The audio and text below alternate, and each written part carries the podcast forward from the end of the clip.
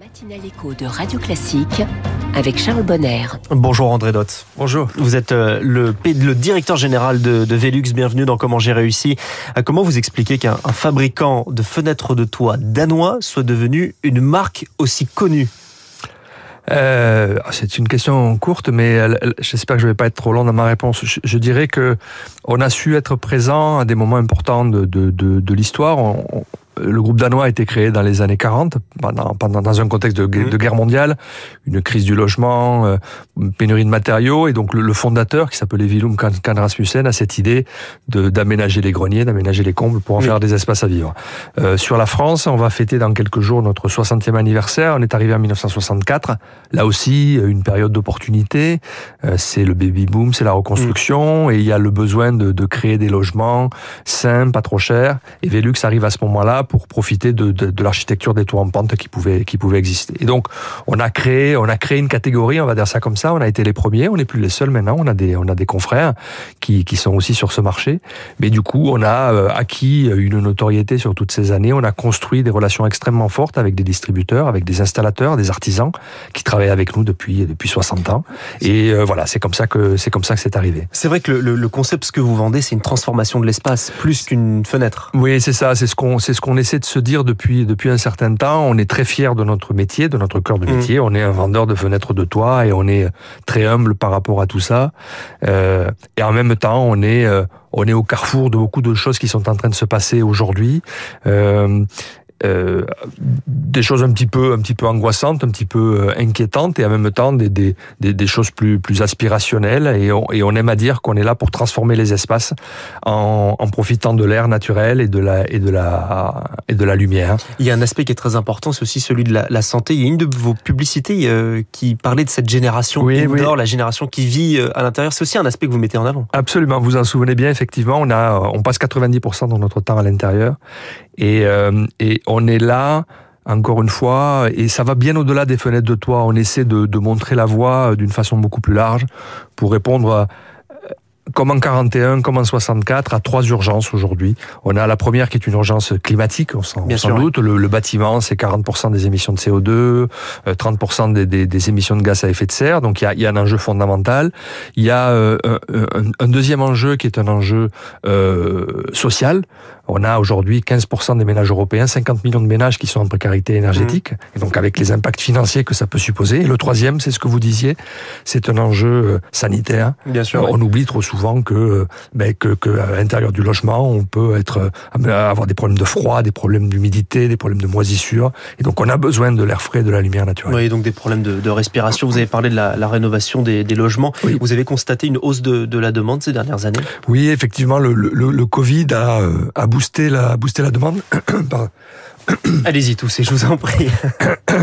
On a des gens effectivement qui sont restés chez eux pendant pendant des mois confinés, on le sait tous, et donc ça ça a boosté boosté la demande. Là, on est redescendu à un niveau un petit peu plus raisonnable, on va dire ça comme ça, mais on est sensiblement supérieur à deux mille dix-neuf et deux mille vingt, et on a on a cette prise de conscience encore une fois qui est en train d'arriver, et euh, on espère aussi que nos solutions, nos produits seront au cœur des des dispositifs des États pour rénover les, les bâtiments d'un point de vue énergétique. Pour financer les travaux, il y a cette, ce dispositif oui. de, de ma prime rénov. Est-ce que, à votre, à votre, à votre avis, il est, il est suffisant aujourd'hui ? Ou du moins, il est bien fléché ? Il est, voilà. C'est exactement votre question. Il, il, il était, il était déjà euh, euh, imposant en termes de, de, de budget alloué. Il est encore un petit peu plus, mais il n'était pas suffisamment bien fléché jusqu'alors, oui. euh, puisqu'il était plutôt axé sur le monogeste, et, et quatre-vingts pour cent des actes étaient plutôt liés au remplacement des systèmes de chauffage. Oui. Et nous avons milité, nous en tant que Velux, et on est aussi, on fait aussi partie d'une association qui s'appelle Promotois avec d'autres industriels. Euh, on a milité pour euh, des, des parcours de rénovation, mm. euh, en prenant tous les gestes de rénovation d'un bâtiment et en expliquant que changer uniquement le le système de chauffage sans changer l'isolation des, des, des parois verticales, des rampants, euh, la ventilation à l'intérieur du, du logement ne servait à rien. Et euh, on a l'impression qu'on est en train d'aller dans ce sens. Finalement, quel est le lien de, de Velux avec ses clients ? Oh ben c'est euh, c'est un lien c'est un lien fondamental, euh, inextricable avec les distributeurs et avec les installateurs, mais trop. Parce qu'en fait finalement vos clients c'est plus les distributeurs, les installateurs, et, les artisans plus que le client final, celui qui va utiliser au quotidien. Et justement, et c'est vers ça qu'on veut s'orienter. On, on veut sans oublier les distributeurs et les installateurs en continuant à construire avec eux euh, l'avenir, mais on veut parler de plus en plus au consommateur final. Et comment on fait? Ben on, on investit, on, on engage des, des, du personnel, euh, euh, on répond au consommateur en lui disant si vous avez besoin d'aide, on est là, euh, vous nous appelez, vous vous inscrivez sur notre site internet, et donc j'invite tous ceux qui nous écoutent à le, à le faire, et on va vous apporter un conseil personnalisé. Ce qui est intéressant avec euh, Velux, c'est que vous appartenez à une fondation, oui, et que on... la fondation renverse une partie des bénéfices à, à des œuvres, euh, comment elles sont choisies? Plus, plus qu'une plus qu'une partie, la, la, la, la... quatre-vingt-dix pour cent de nos bénéfices chaque année sont reversés à des, à des, à des, à des œuvres, effectivement, euh, on en a beaucoup dans l'éducation, dans la santé, dans l'environnement. On fait aussi du mécénat. En France, on a euh, rénové euh, les, les, les vitraux du Grand Palais, de, de, de la Seine-Chapelle. Ouais, euh, on a signé récemment un partenariat avec le Grand Palais. Euh, Qu'est-ce que et, vous allez faire au Grand Palais? euh, On va, on va contribuer à la rénovation de ce lieu, de ce lieu mythique qui va servir pour les Jeux Olympiques, et on va euh, contribuer à la rénovation des espaces vitrés. Évidemment, c'est pas une surprise. Et donc oui, c'est un modèle très particulier. On appartient à des fondations à but non lucratif, et euh, l'année dernière, on a versé plus de cent quatre-vingts millions d'euros, quatre-vingt-dix pour cent de nos bénéfices. C'est un modèle fréquent. Euh... C'est un modèle assez fréquent dans les pays nordiques, peu fréquent chez nous en France, et c'est dommage. On retrouve en mieux euh, ce qu'on retrouve aujourd'hui dans les entreprises à mission. Quel est le euh, l'objectif à terme de, de, de Velux? Exister.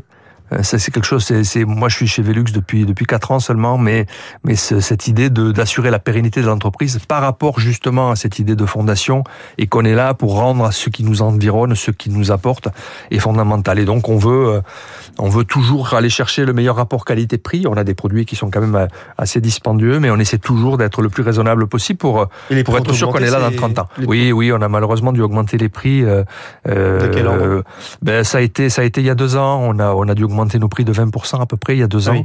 Euh, là cette année on est retombé à un pour cent, donc on, on, on a on a ça se stabilise. On a stabilisé stabilisé tout ça, mais euh, mais pérenniser cette entreprise, être sûr qu'elle sera là encore dans soixante ans, c'est ça l'enjeu. Merci André Dot, le directeur général de Velux, dans Comment j'ai réussi ce matin. Il est six heures quarante-six.